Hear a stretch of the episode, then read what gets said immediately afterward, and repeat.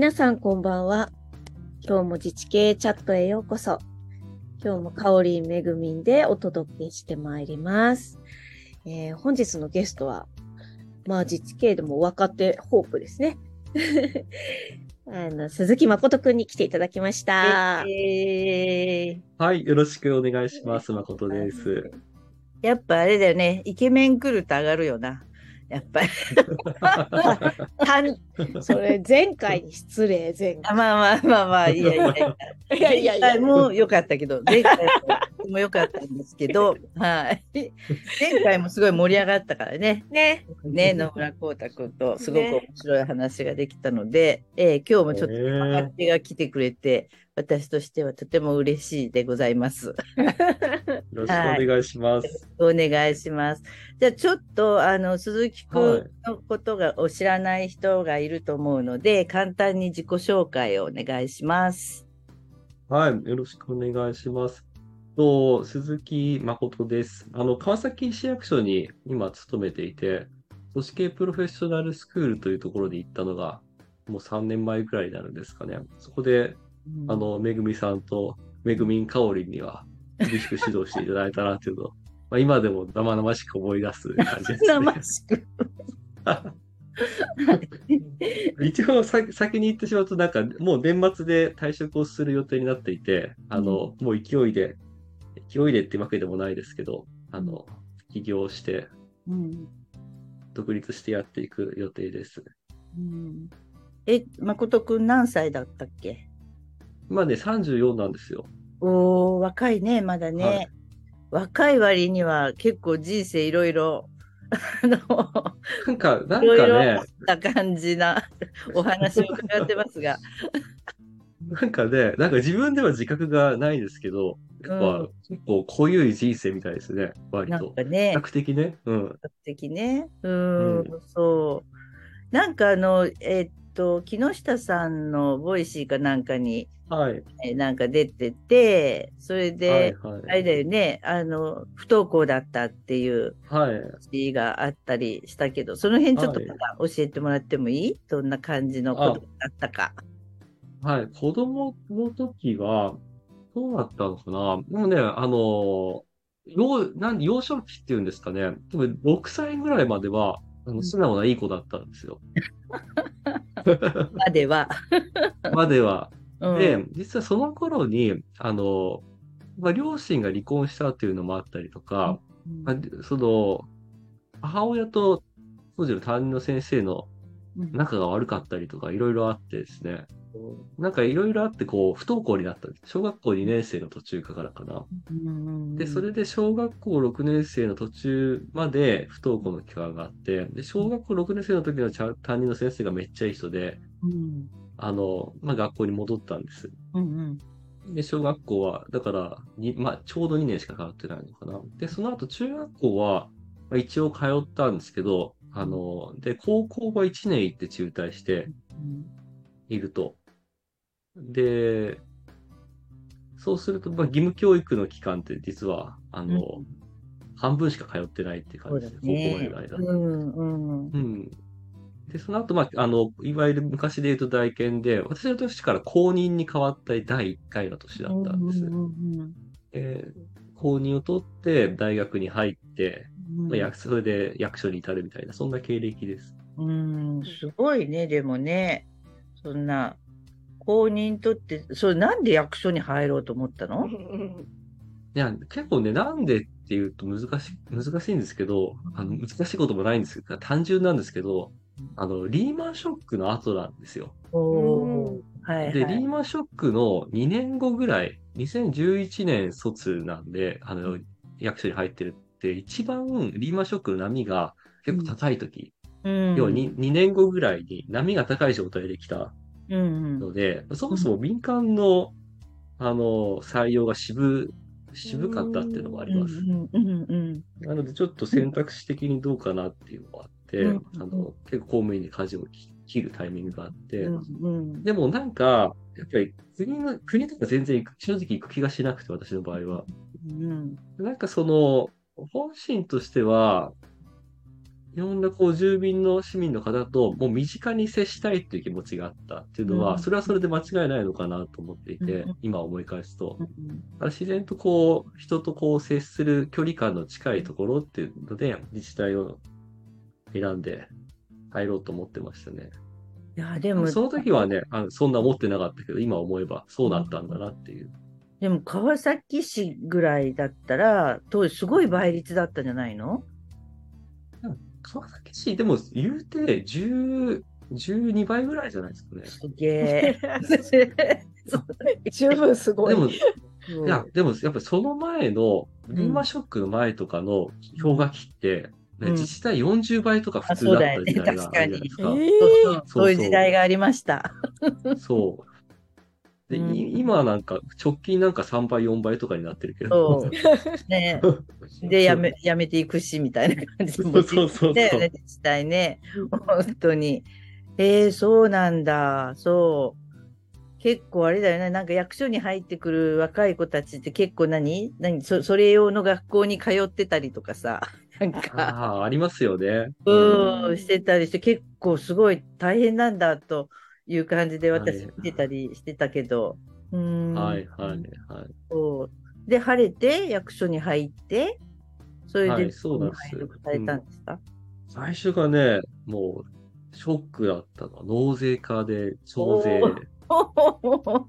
すごい。マジかみたいな。そうか。なんか、はいいや、や、でも割とね、入ってみると、みんな最初は、はいはいはい。あれじゃないですか、あるじゃないですか。割と行政事務あるあるというか、うんうんうん納税だったとか、うん生活保護だった。そうだよね。ううんん。結構徴、納税課の徴税じ、徴収事務って、でも市民と敵対関係じゃないですか。まあね、結基構ね。本的にはもう、うん、もう権利関係でバチバチはいはいやはい。って、うんうん。やるので、なんか、もともと夢見てたのはどっちかというと地域振興みたいな、うん、市あなるほど。はいはい、はい。夢を見てた、当時夢を見てたから、まだうん学生。うんなんか、楽しく、あの、うんやるみたいなんで、地域振興課に行った同期とかは、うん一生懸命なんか花壇いじりとかしてて、何してんだこいつみたいな。ん 羨ましいな、この野郎みたいうんな。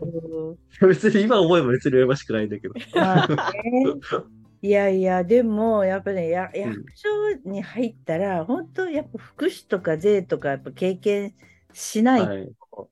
あの、うんリアルに、あの、徴税課って、その、うん役所の仕事ってもうほとんど使うとこばっかりなんだよね。うん。で、こう、あの、歳入のところにちゃんと関わってがっつりやって、まあ最近はね、役所も稼がないととかって言ってるからあれだけど、やっはいはい。ね、徴税課っていうのは、ある意味特殊だけど、私はもう、ザ公務員の仕事っていう感じがすごいする。そうっすよね。本当に払えない苦しい人のところにさ、なんか突っ込んでいかないといけない、取り立てにね、払えないから、はいはいあの、滞納してるところに行って取り立てないといけないっていうのは、本当難しい仕事のはずうん。だけど、なんか今ドラマでね、なんか、あの、菊池風磨くんが出てる納税職員のなんか、ドラマがあって、あれがなんか超絶面白くって、そうなんですか？そう見たことある、まああれだったら TVer で見てみて、とはい。結構ね、リアルな感じ。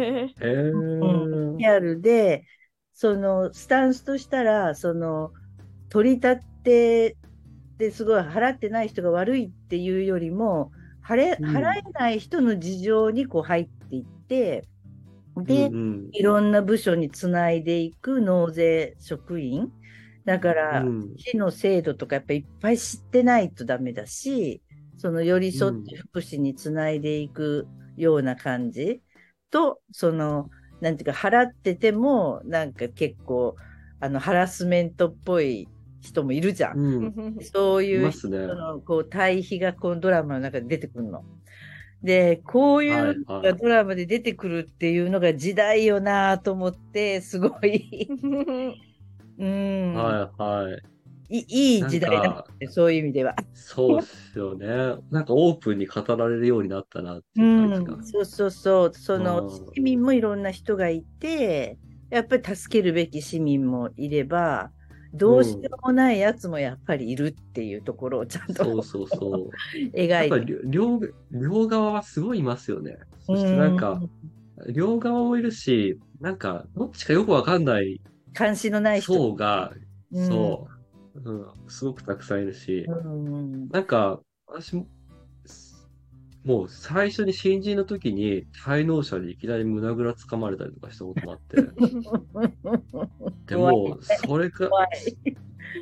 でもそれでやっぱ完全にスイッチが入って、うん。絶対そういうハラスメント系の滞納者絶対許さないと思って、あの、で、それでやりこ、やり込むタイプなんで、結構やり込んだら、もう1年目で成績トップとかになっちゃって。で、やっぱりね、その、絶対に、絶対に許さないみたいに腹が決まった瞬間に、うんハラスメントされなくなるんですよ。ああ、はい、うんはい。やっぱり、ね、これはね、すごい、そう、おどおどしてる職員には強気で来るんそうそうそう、来られ分。るんだなと思って、うんなんかそれはね、すごい発見だったというか、でも若いのに舐められない スキルを。そうそうなんですよ。結構やっやっぱり、この納税課の3年間でうん身につけたものは、今振り返るとめちゃくちゃ大きかった。うん、いい大きい、ううん。いいよね。だからでもそれでさ、本当こう、心病んで何にもしなくなる職員も結構いるんだよ。厳しいうん職場に最初に行くとね、やっぱり。うんうん、そうか。で、納税課の後は？納税課の後、もっとひひどかったのが保育課。ああ、はいはい。僕が、あの、民間保育園の指導監督をするところで、うんうん公立じゃなくて民間保育園のラインで、何がひどかったかっていう、当時、保育園が年間10%、20%くらいのペースで増え続けてるうん。んですけど、人が増えないから、ほぼ、ほとんど業務破綻してる状態で引き継がれたんですで、市長も変わって、保育が一丁目一番地みたいな、みたいな感じになって、うんこうやっぱり、注目を浴びると大量の議会室も飛んでくるじゃないですか。うんそうそう。あるし、まあ、社会情勢的にも待機児童ってもあったし、プラス、なんか国の制度改正がから絡んできて、そうだね。毎年毎年ね。そうそうう。んで、その保育と、まあ、養護一体化みたいなタイミングがあったじゃないですか。結局、その、厚労省のやってる保育と、うんあの、文科省のやってる、あの、うん幼稚園を一緒の、うん。そうそう、一緒にしましょうみたいな。うんうんうん。制度改正があるって、システム開発もしなきゃいけなくて、うん。その時はね、本当に、あの、朝、うん。あの、吐いて立ち上がれなくなるとか、あの、そう、朝から鼻血がバンバンで止まらないとか、やばい。やばいな、すごい。そう、だもうだって朝、朝から夕方まではずっと保育園の、民間保育園の関係者の方から、あの、お金関係の苦情を受けるか、あの、まあ、要は、まあ、言い方があれですか、圧力団体からの、こう、いろいろなご要望を受け続けるか、それ、それそれか、保育、保護者からのクレームを受け続けるかみたいな。はいはいはいはい。で、あの、一日が終わって、その後、あの、じゃあ仕事スタートみたいな、深夜までスタートみたいなうん感じの時は、そこに、あの、2回目の可愛がりを受けたという感じですね。可愛がり。可愛がりを受けた。そう。えで、そこに何年いたんですか？ここで3年、3年お勤めをして、はいはいはい。うんそれで？あの、はい、そその後に、あの、オリンピック・パラリンピック推進室というところに、おーではいはいはい。やっと、なんか、そういう、こう、華々しいところに行ったと、その時は思いました、みたいな。じゃんじゃんお金使えるとこだね。そうそうそう。なんか、謎の予算がついてるみたいな。うん、そうだねあるあると。あるあるだよ何なんだろう、これは。ある意味、そこでちゃんと初めて、その街づくりとか、はいはいはい。なんかその市民と、ね。そうそう、外、外に出て、本当に、公民連携に、まあ、当時はね、そのレベルにも至らないんですけど、まあ何かみたいな、本当に入り口に初めて立ったう今までで権力行政じゃないですか、要は。うんうんうんどこまで行っても。なんかそそうじゃないところに初めて来た。うはいはいはい。で、世界が変わったのがこの時ですね。うん。うん変わるからな、科が違うと全然違うからね、仕事がね、本当に。はいはい。うん。ほぼ転職して世界が変わったような感じでした。うん。うん、そう。え、で、そその、またそその後移動して、その後、移動して、その後、規制推進課っていうところ、要は区役所の統括をするところに行ってるんですけど、実はなんかここの、うん。その移動は結構いろいろあったんですよ。うん。で、あの、コーチング、コーチングに出会ってしまったのも、実はここがきっか、この移動がきっかけだったりもして。ああ、なるほど。それは、うんあえっと、え、プロスクール来た時にはどこにいたんだっけ？プロスクに来た時は、区政推進課っていうところんで、それも、あの、実はプロスクに行き始めたのと、コーチング始めたのって同じタイミングで、実は両方とも、その時の移動がきっかけだったりもします。おースクールだけでも大変なのに、一緒にコーチングも始めたわけ？なんかね、半ばこう、やけくそみたいになってる 何があったの？何が？うん。そう。そのきっかけを聞きたいよな、ちゃんと。結局だからその、あの、もうね、そう、結構前なんで、当時の上司も、まあ引退してるんで、もう時効かなと思ってペラペラ喋っちゃうと思うんですけど、あの、要は、前の私、最初の6年間って納税課と保育課にいると、ほとんどもう、武闘派みたいな人しかいないんですよ。うん、うん、うん。もう常に誰が来ても、てめえこの野郎みたいな感じで、うん、うん。あ、の、戦う人しか存在してなかったので、そうだね。私結構ね、それが普通だと思ってたんですよあ。あ、はいはいはいはいはい。で、なんか、保保育課とか結構すごくて、なんか、こう、英国上当たり前みたいな感じ。係長がこう、あの、ちょっと、上司を指導する、ご指導するみたいなのが割と当たり前にあるみたいな感じで、こう、それがね、普通だと思ってたら、やっぱそうじゃない。世の中そうじゃない。で、なんかその市民参加事業みたいのを、なんか、誰かやらなきゃいけないみたいな感じになって、でも誰もやる人がいないんだけど、じゃあ自分がやりますみたいな感じで、まあやらせてもらってたんだけど、そこまではいいんですけど、やってどんどんこう、どうしていこう、どうしていこうかっていうと、だんだんつ周りがついてこなくなる。あはい。あるあるじゃないですか。全然そういうの知らないから、部分で知らなかったから、うん。あの、どんどんついてこなくなって、あの、なんでついてこないですか？みたいな感じで、ちょっと、あの、叱ってしまったりしたら。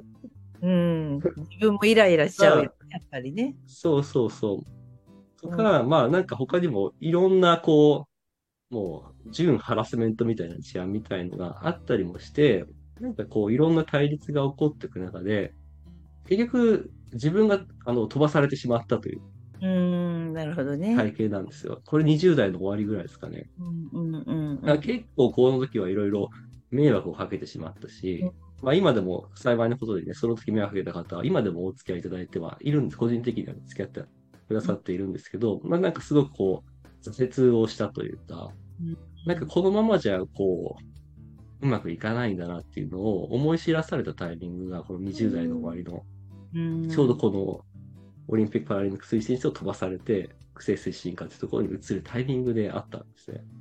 まあでもそうなったら本当どうすりゃいいのっていう感じだよね。何にもそうなんですよそう。いう管理職でもないし、そんなパワーもないのに、こう、周りとこう対立の構図になっちゃった。じゃあ僕はどうすればいいんだっていう感じだよね。そうなんですよ。で、それで、どうすればいいんだってなって、なんかよくわかんないけど、別に具体的なきっかけがあったあったわけじゃないんだけど、引っかかったのが、一つがコーチングだと。うんうんやっぱそのコミュニケーションっていうところで、なんかそういうアプローチあるんだってなって、何するのか全然わかんなかったけど、コーチングの世界にそれは一つ入ったっていうのが一つと、そのコーチングにどうやって出会ったの、ね、最初はインターネットで検索していった。一番最初は。うーん。なんか適当に調べて、なんか引っかかって、えー、こんなのあるんだみたいに見てるうちに、すごくこう、もしかして自分に必要なのかもしれないみたいになんか思って、なるほど。うん。で、最初にちょっとその学び、学び始めたのが、コーチングが一つとう、んうんうんで、もう一個その同じぐらいのタイミングで、たまたま木下さんが、なんか、狂犬ゼミで川崎にいらっしゃってるタイミングがあって、うん。言った、それ。あ、そうなんですか？あの、なんか、ボクシングのとこでやったやつでしょ？プロ、プロレス、女子プロプの。ロレスか。そう、言った言った。そうそうそう。そうなんだ。川崎、川崎のその経営者の、あの、的場さんという方もいらっしゃって、二人で出るってことで、お邪魔していって、その時初めて木下さんに会って、うんうんうんなんか、自分からしては、あなんかツイッターとかで木下さん見てたり、本読んだりしてたから、なんかスターに会うみたいな、浮かれてるみたいな感覚だったら、ね。そうそうそうそうそうそう。本とかはまあもう読んでいたと。うん。そうそうそう。で、なんか、そのね、木下さんにちょっとお話しさせてもらって、なんだかんだこう、あの、フロスクみたいなところに行く、ご案内がうんうんいただけるような流れがあって、うんうんまあ、直接的にじゃないんですけど、いろいろコミュニケーションっていく中で情報をいただいてっていう感じで、プロスクにも行くようになった。うん。うんすごいよな。プロスクだけでもなかなかもうすぐなんか合宿が始まる。大収録大してるのは小川合宿の直前なんですけど、今、あれですよね。これ、より出てる時はもうみんな終わってるから。そうそう終わって終わった日シューってなってる。今回はやばいっす。いや、でも、コーチングみたいな資格って、やっぱり実地をたくさん時間かけてやらないといけないっていうのもあって、時間取られるっていうのも分かってたんだと思うけど、プラス、プロスクールだって、まあ山のように本読まされたり、合宿があったりとかしてそ、うですよね。よく両方うんやったよね。なんか、よっぽど藁をもすがる気持ちになってたのかしら、なんか。多分ね、もうそのぐらい追い込まれてたんだと思う、うん気持ち的には。なんかもう打開するために何かを使わなきゃみたいな感じでもあったし。ううんん。なんかそこで自分が学びに行く方に行けるのが素晴らしいなって。そうそう、そうだようね。ん。いや、でもやっぱりさ、その、不登校とかいいろんな経歴を、あの見てると、投げ出してないよね、いろいろ世間的にその、そういうのをまあどう評価するか、まあ、別に置いといて、ずっと鈴木くんっていうのは投げ出さずにちゃんと自分なりのやり方を見つけて生きてきてる感じがちょっと、今聞いた感じではちょっとしてるけど、うん。でも、その2つをいっぺんにやる人はなかなかいないと思うな。そうね。そう。仕事しながらだからね。仕うん。事長期休暇取ってますとかって言うんだったらまだ。うん。うん。だからなんか、そうなんですよ。もともとその、高校中退して、まあなんか、ほとんど独学で勉強したりをし、自分でペース配分とかを、あの、しながら勉強して、なんとか大学に引っかかったっていうのもあって、それ一つ成功体験があったっていうのはすごく大きかったなと思って。まあ受験勉強はどうっていうよりは、プロセスを自分で作って、一定の成果が得られたっていうところ。まあ、やっぱ自分でこう、なんていうかな、こう淡々とこう、積み重ねていくことに対して、すごくこうポジティブに自分自身が意欲を持ち続けられる、あの、本当の原体験になったなっていうのは思いますね。管理ができてるね、ちゃんと。うん毎日の時間配分とか、こう、モチベーションコントロール。もうね、私が今できてないの、それが。どうし 悩みそうだ。悩みそうだ。お悩みそうだいやいやいやいやいやいや、ちょっとね、ちょっうんとちゃんと立て直さんといかんなって今日ちょっと思ってたとこなんかまあほら、難しいですよね。そうそう、ん。しかもほら、うん。ね、退職して、いうん。急に自由になってるから、まあ1年ぐらいはいいんじゃないですか。いや、だからさ、急になるったって、その、誠くんみたいにさ、自分でここって決めてるわけじゃなくて、私はもう60にうんなるうん。10年も前から分かってたこと。だから、ちゃんと準備して対処すべきもんだっていう気持ちはこうあったんだけど、うんうん多分対処できないからと思って、その退職してすぐ半年ぐらいはさ、何もしないことだけ決めてたんだけど、うんうん。何もせずに終わってしまい、いいじゃん。決めてたんだから。ないですか。予定通り。うん。で、まあちょっとそろそろ、そろそろちゃんとしないとなって今思ってるところ。そうは言ってもね、やっぱり、あの、まだ元気だからさ、うん、ちょっと動かないとなって、ちょうど思ってたところなんだけど、その自己管理がさ、もうだらだら、だらだらしちゃって、ちょっと、ちゃんとしないとなって今思ってたところなんだけど、すごいなって若いのに、誠くんちゃんとできてて、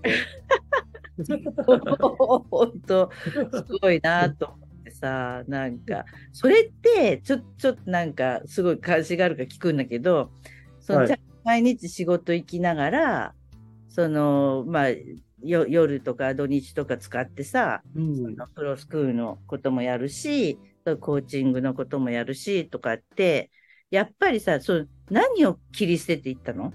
その、時間を取るのに。うん。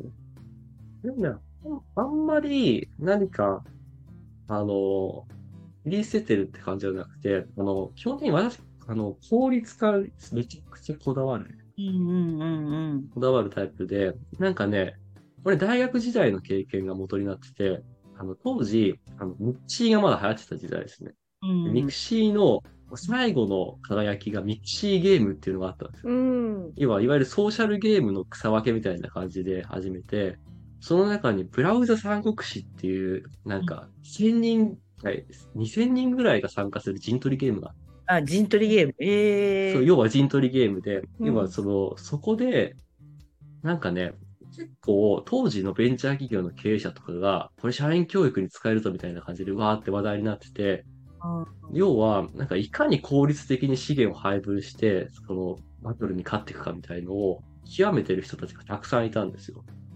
うんうんでそうすると、いろんな効率化のやり方を、こううわーってその人たちが超追求してるんですね。うんうんうんで、私もゲーム好きだから、あ、そう、こういうやり方あるんだなっていうのを学んで効率化すると、本当にこう、効率化してすぐ強くなってくるんですよ。うーん、なるほど。で、あ、これってこういうものなんだなっていうのを学んだ上で、社会人になって、その効率化の、なんていうか、スタンスをそのままやったら、すごい勢いで仕事終わってくるんですよ。で、なんか、それをめちゃくちゃその、さっき言ってその、そう忙しい保育課の時にやったから、結構ね、あんまりこう、普通の仕事をしてて、タスク量で困ることって実はほとんどなくて、はいはい。あの、精神ゲージがなくなって動けなくなることはあるんだけど、タスク量で、あの、スタックすする経験、それらほぼないんですね。だからそれはだから効率化でいろんなスキルとかツールとかを駆使してやれば、量はまあどどうにでもなるということね。なんかね、あの、余計なことをしないのを追求してれば、割と、なんか量的にそんなに困らないことが多いかな。うん、だから私結構やらないことを決めるのが一番大事ですよ。ああ、なるほどね。はいはいはいはい。そうだよな、確かに。悩んでる時間が長いんだよね、抱えててね。役所の人うん、そうなんですよね。そうそううん私もなんか、悩まないですね。うん。私ももう部下からその自分で一人でさ、悶々と悩む時間をどうやって取り上げるかっていうのはすごい悩んでた時期があった。ああ、うん。そうそれ難しいですよね。うん、なんかなんか自分の悩みはともかくだけどね、人の悩みって難しいうだから、でもその上にいるとルール作りができるから、うん。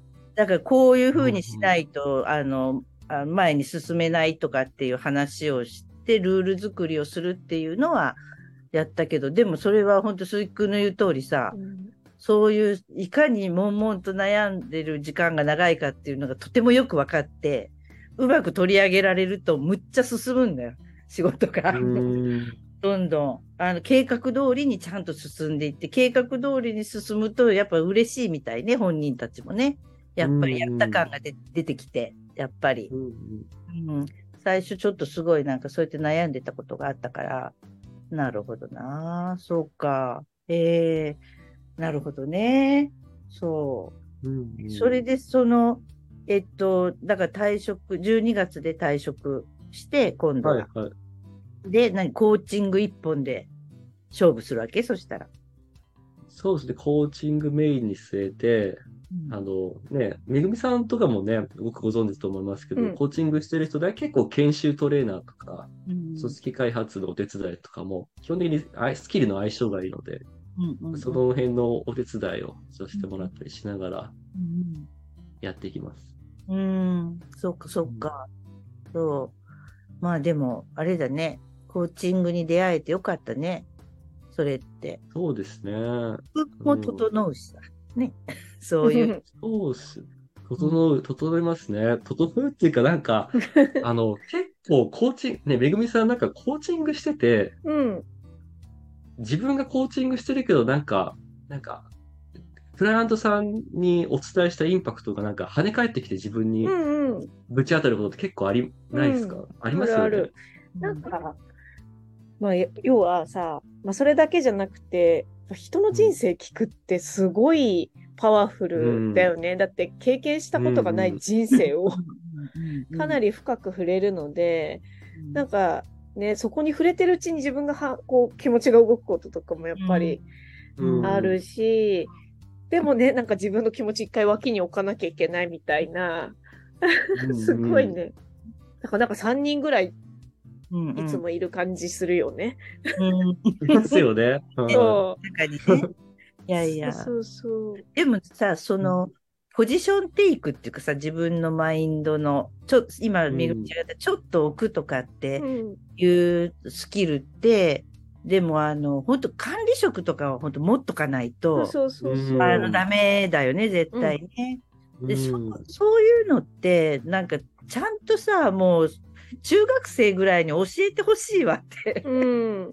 うん。傾聴ね。えそうそう。アメリカとかはさ、うん。そううん。本当昔の話だけどさ、授業でやっぱりあるし、うんうん。中学、高校、大学とかでちゃんと授業があって、その、いわゆるライフイベントのクライシスなんかは、うんうん。心の準備をして臨まないとさ、結局それがうん。やっぱり医療とかいろんなところに波及するっていう考え方が、まあ、当時からあって、で、うん。そういうふうにちゃんとするっていう、だから学校のカウンセリングとかもう充んうん。実しみたいなことにつながってるような感じだったんだよね。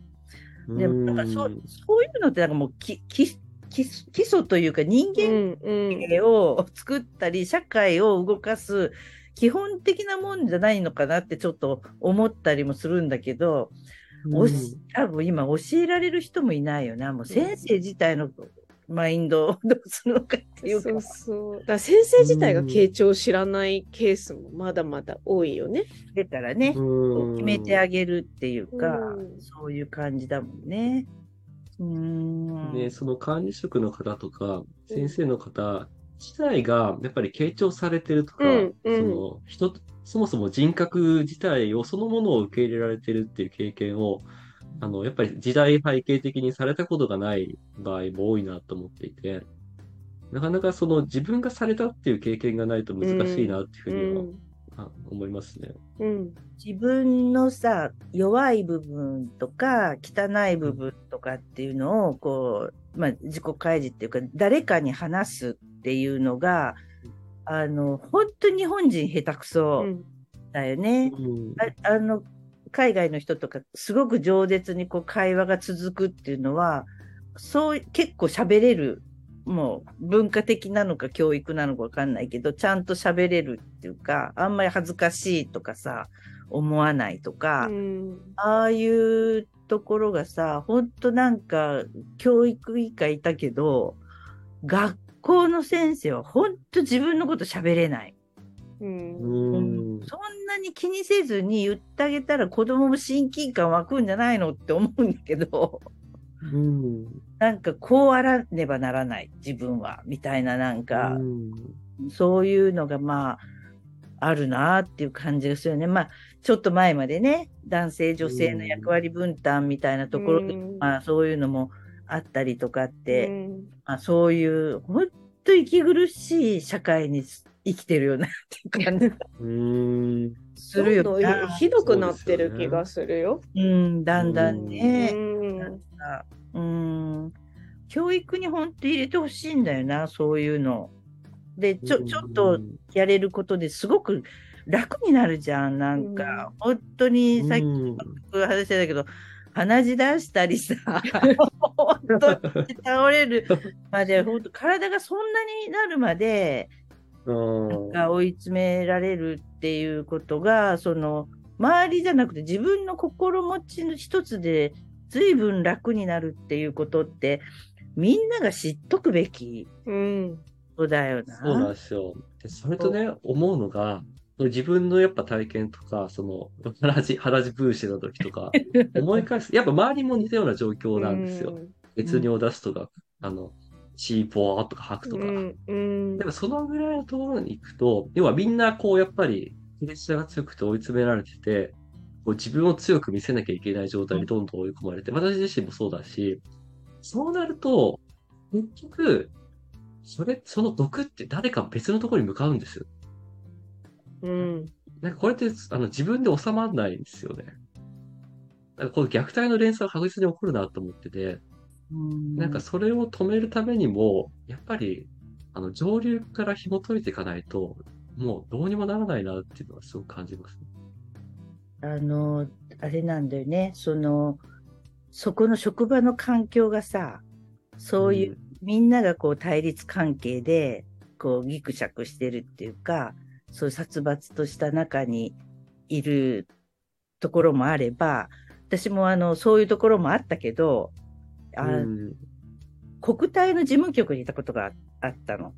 あと、辞める前の給食もそうだったんだけど、はい。あの、むっちゃくちゃプロジェクトが、を抱えて、締め切りもあって、で、すっごい、やっぱり仕事量自体はもうむっちゃ増えて、これもう本当回るんかっていうふうに、あの、私も思ってたし、周りも心配してくれてたような時でも、そこの、あの、職場の雰囲気がさ、あの、うん良かったらさ、うん。うん。乗り切れるんだよね、みうんみんなで力を合わせて。で、うんうん振り返ればあの頃は大変だったけどこうだったよねみたいな感じでですごくこうなんていうか同じ釜の飯を食ったじゃないけどそれってさ結局しその一人一人の仕事のでよしあしじゃなくってコミュニケーションがちゃんと取れてるかどうかうんお互いがお互いをこうなんていうかあの思いやるうん。気があるとその精神的にそんなに辛くないっていうう。ん。うん。うんうんすごい残業も多かったりとか、外からはすごいやんやん言われてても、こっちがちゃんとこう固まってみんなで対応してたら、そんなに、そう、あの、潰れないっていうか、そういう職場もあったんだよね。だからその本当組織マネジメントっていうか、そあの、やっぱ管理職が ちゃんとそういうふうな、あの、職場を作るっていうのは、もうすごく生産性に 影響が大きいなっていうのは、すごい思ってたな。だからね、うん大事なことだよね。体言わしたりとかさ、さっき今言ったみたいにさ、外に対してその攻撃性を発揮されたりすると、組織にとってもむちゃくちゃまた対応しないといけないことが増えたりとか、あんまいいことないんだよね。うん。すごい。そういう意味で、あの、最初の方に出てた話ですけど、やっぱり若い人すぐ辞めちゃうみたいな話もあって、うん。なんか、めぐみさんともよく話すうんネタでもありつつ、うん。なんかその演技、ね、やっぱ若い職員のエンゲージメントの問題って言ってて、でも若い人の方だけ見ても、やっぱり解決しないじゃないですか。でも実はその環境が上流から作られていて、でその人も、その原因を作ってしまっている人も、いろいろなものを抱えていて、っていう連鎖、連鎖が起こってるじゃないですか。うん結構そのエンゲージメントで若い人の方を見たくなるんだけど、じゃなくてちゃんと上の方の人、マネマネージャーと人たちと向き合って、あの、なんだろうな。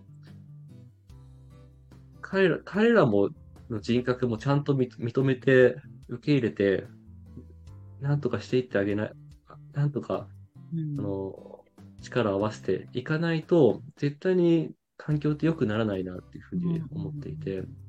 だからやっぱマネージャーの方々に対してコーチングを提供させてもらうこととか、例えばそのコーチングのやり方を、あの、学んでいただくこととか、まあそれであったりはそうチーム自体のこうチームビルディングだったり、コーチングだったりみたいな関係性を良くするようなアプローチって、すごくインパクトがあることだなって思っていて、その実感があるから、そういう方の仕事に辞めていこうって思えてるっていうところもありますね。うんうん。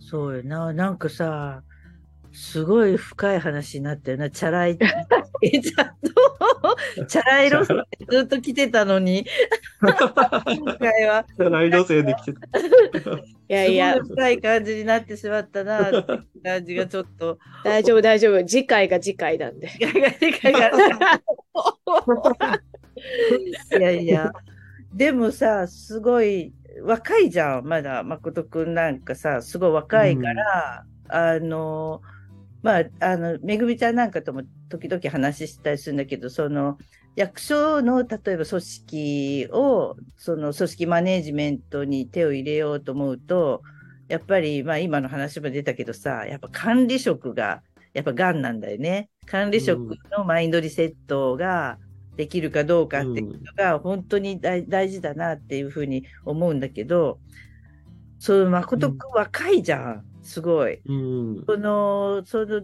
なんていう、すごい不安じゃないの？って、じゃないのっていうのが。難しいんじゃないのって、すごい。うんうん。中にいてよくわかってるのに、あの、よくわかってるし、いろんな目にあったのに、まあ、こう、外に出て、その、アプローチするっていうのは、なんかすごい大変っていうか、ハードルが高くて、不安な感じがするんだけど、その辺どうですか、ね実はね、不安があるかっていうと、ないんですよ。わ私自身の不安があるかどうかっていうと全然なくて、うん。多分ね、それ結構大きいのは、最初の役所6年間の戦闘経験が長かったのが、すごく大きいと思ってて、うんうんうん。でそれもあるし、なんか、プロスクでボコボコにされるし、なんかね、あの、あんまりこう、人に対してプレッシャーを感じなくなりましたね。それはそこは。うん。うん。それは苦し、苦しいことばっかだったんだけど、それ自分の側から発生するプレッシャーを自分で感じて、こう壁を作ってしまうみたいなことがなくなったっていうのは、あの、あります。うんでただ、一方で、まあ、とはいえ相手側の受け入れスタンスとかもあるじゃないですか。うんやっぱり組織開発とか、組織で手こ入れしていこうっていうときは、あの、私のこう、とある師匠もいるんですけど、やっぱり組織開発の旬って50ぐらいになってくるよ。50代が旬になってくるっていうのは、やっぱりどうしても年齢というパワーがあるじゃないですか。まだ年功序列だからね。やっぱりね。それも、それもあるし、もちろんありますよ。な岡崎さんがそれこそよくおっしゃってる、こう、アメリカに留学してる時に、お前はこれでそんなんじゃダメだ。なんでかわかるか。ロマンスグレーじゃないからだって言われた。って話と、あ、で、割とそれと同じ話だなと思っていて、うんそういう意味で、こう、ちゃんとこう、組織に向かっていく場合には、やっぱり自分一人の力だと足りないっていうのは間違いなく思うんですよ。なので、あの、ロマンスグレーの方と組んで 仕事をしていくのが、なあの、一るほどね。番いいことだと思はいいます。はい。はい。まあ、あの、適切な武器を探すっていうことだね、だかうらね。んそうそうそう。うん。そうな相手に合わせてね。これはね、あの、やっぱりその部分は私一人だと、あの、時間、時間を経たないとできないので。そうだね。確かに確かに。うん、そうか、そうか。うんなるほどな。ちょっとね、うんうん悩みもあるけど。うんでもなんか部下の気持ちから、そういうまあロマンスグレーの人と組んで、そういう人にとっては若手の気持ちに今度は立ちにくいから、うん。ううん。うん、両方にとってメリットが実際はあるよね。組めばさ、使い分けができる。ようん、うん。ね。ん。そうそう。びっくりするぐらい年齢上がっていくと、管理職研修の依頼が増えるから。うん。若い、私も32で独立してるから、あ、そうなんですね。そう、最初全然やっぱはい管理職研修とかって、うん35以上とかって書いてあるんだよね。求人っていうか、その、うんはいはい。応募要項みたいなのに。まあまあ、うんそこの組織からしたらそうよな、やっぱり。ねえ、だって、う10、ん一回り以上上の人たちとかに、そうそう。いや、何を教えるの？みたいな感じでみんなも見てるじゃん、相手もね。あね実際何なん？みたいな感じで、そうそうそう見られますから見らね。れる。しか逆も立場だったらね、思うし。うんそう、知識とか教える仕事じゃないから、なおのこと難しくて。そうだよな。うん。だからそこはね、うんでも、でもそれはなんか追いついてくるものだから、うんうん。もしくはすっごい若い会社とかだとニーズがあったりするんですよ。そうだね。確かにね。経営者が年下とかって全然あるから、若い会社だと。うんうんベンチャーばっかりやってたよ、最初の頃。うん今もそういう会社がお客ねさん。ちっちゃいっていうか規模がちっちゃいから。そうそうそう、ねスタートアップだから年齢とか関係ないっていうか、うんうんううんん、だから同世代の経営者のコーチングずっとその年から今もやってるから、うんうんうんまあ結局あれ実績積まないといけないから、もうそういうところからやっぱ始めるのうがんうん、やっぱ一番いいかもよねやっぱりね。うそんうですね。うん、なんかそうですね。法人相手とかだとやっぱそういうとこもあるし、うんね、なんかね、意外とね、でも1対1のパーソナルコーチングのお客さんは50代の方多いんですよ、うんうんうん。実は。うんうんうん。まあパーソナルはね、はね、逆にね、ん年が、あの離れてるから話しやすいっていう部分もそうそう、あるある。出てくるから、うんそうなんだろうな。うん、うんいやーでもあれだね、鈴木君よかったね。だからね、コーチングに出会えて。私、あの、多分、鈴木君の話を聞いてると、もう根はむちゃくちゃ戦闘能力が高い、武闘派タイプだからさ、まあ、もうもうみんな武闘派だけどね、スクール来るようなうん。おかしな人そうたち。そうそう、やっぱり何くそって思ってる、まあそれがあるから頑張れるっていうのももちろんやっぱりあるわけだけど、あの、うん。折り合いをつけるっていうかさ、あの、ここはもういくら頑張ってもダメだってスパッとこう諦められるっていうのは、私スキルだと思うんだよね、うんうん。それって。うん。うんそれをさ、なんかコーチングとかやってると、なんか早早くやっぱり体得して、うん。で、はいそれができると、やっぱりね、自分も楽になるし、みたいなのって、うん。すごい良かったね。なんかもう本当に、そんなに本当話が出るくらい。大変だ。川崎市役所の徴税課と保育課でそんなにいじめられて。わざわざ言いましたね。そうね。かわい、かわいがりを受けてましたし。やりよいやいや、まあ、本当あの、若い、入ったばっかりの若い子が、本当そういう、その、なんていうか、雰囲気の悪いところに放り込まれて、メンタルやられる子、いっぱいいるんだよね、本当に。うんもったいないよな。なんか、最近の子ってさ、割と、あの、ちゃんと行政がどんな仕事するとか分かってて、町のために働きたいとかさ、あの、うん。何かしたいと思って入ってきてる人を潰してしまうっていう、なんか、うん。そうなんかなっていうふうに思ってたけど、うん、すごいな、なんか、うん、まあ、誠くんはなんか、もともと能力がすごくある感じが するから、ちょっと見習わんといけんな、私も、ちょっといろいろ。いやいやいや、何をおっしゃいますか、ね、そう。じゃあまあ、あれだね。これからは、じゃあ、はいこういう感じで、まあ、新年になったら、いよいよ独立して。そうなんですよ。なんかね、もう、あの、近づいてくると、不安を超えてよくわからなくなってきます。なんか、なんかもうよくわかんないから、まあいいや、みたいな感じになってきます。うん大丈夫、大丈夫。一生不安だから。そうだね。そうだね。確かに。本当そうだよな。うん。何歳まで生きるか分かんないしね。本当。そううん。そうですね。まあ、学び続けないといけないんですが、うん。まあでも今日の話はなんか結構みんなのためになった感じがする。う。よかった、よかった。ねえ、すごい。それならね、ありがたいですね。うん。まあ皆さん、あの、悩みがあったら、有料で、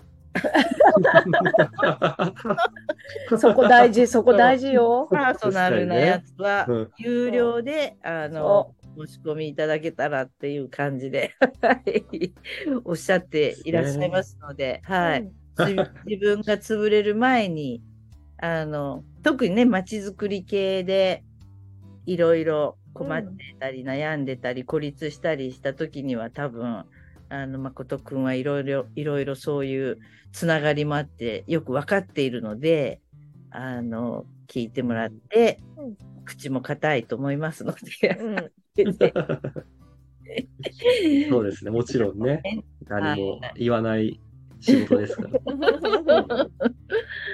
はいあ。りがとう、なんか、宣伝していただいてありがとうございます。いやいやいやいやちゃんとフィードバックは期待してるからね、いろいろ。うんはいはい。あの、紹介料をちゃんとね。はい。じゃあまあ、ちょっと、えっ、と、これからまあ自治系の事業としてはどんな感じなの？誠くんは。そうですね。あの、引き続き人材育成アライアンスでうんうん。いろいろ、いろいろやっていこうと思います。うん。うん。イベントページで。あれはあれだよね。だからまあ、コーチング系の体験をしたい人とかが参加するような感じのイベントなのかな？そうですね。あのーコーチングを結構、こう、ふんだんにエッセンスを盛り込んで、なんかこう、一方的に教えてもらうだけとかじゃなくて、いろんな体験を深めながら自分なりの一歩を作っていってもらうような。プログラムの仕立てにしてますので、なんかね、あの、来たら結構、コーチング知らない人だとカルチャーショックで楽しいと思います。まあちょっとあの自分を見つめ直したいとか、なんかうんそんな人が来てくれたらいいのかな、ちょっと。うん、そうですね。なんかちょっとどっちに進んだらいいかわかんなくて混乱してるかもみたいな、うん、うねん。方が来ていただくと、うん、あの、次の一歩が見つかると思いますので。はい、ぜひ、じゃあ、あの、はいぜひ GK のページで多分告知等いろいろあると思うので、はい、はい。お願いしたいと思います。そんな感じで、今回は、、はいい。いですかね、めぐみちゃん。うんはい。い。ないですか？あなたよく知ってるからね。はい。よ はいく知っております。はい。はい。あすいませんね。あの、なんか、根掘り葉掘り、なんかいろいろ、あの、言いにくいかもしれないようなことも、あの、いろいろ話してもらったんですけど、本当いい話、全然全然。はいはありがとうございました。はい。い。はい、ありがとうございました。頑張ってくださいね、進展。ねはい。あ、次回はありがとうございます。次回は、あの、大東市から、あの、総務省に、内閣府じゃなかったっけ？あ内閣府に行かれている 富田咲さんでございます。はい。いやー。また、な、ちょっと怖い。怖いね。また女子が来ると、それはそれでなって、なんかまた変な盛り上がりをする。そうですね。ちょっそうとか彼女だけは酒なしで参加してもらった方がいいぐらいな感じかもしれませんが、大丈夫でしょうか？そうこの辺はちょっと調整しましょう、事前に。はい。あのなんか、今すごく、すごく思うのが、ん富田咲のとじゃなくて前でよかったな。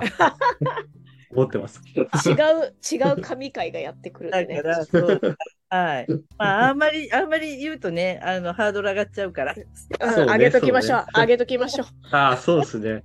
絶対面白いはずだから。そうそうそねう。。その上を超えてくるんで、あいつが。ね超えてくるはずだから。そうですね。はい。まあ、来週も皆さんまた聞いていただけたらはい。と思います。はい。じゃあ、まあ、今日はありがとうございましございました。はい、ありがとうございました。ね、聞いてくれた方も皆さんありがとうございました。おやすみなさい。おやすみなさい。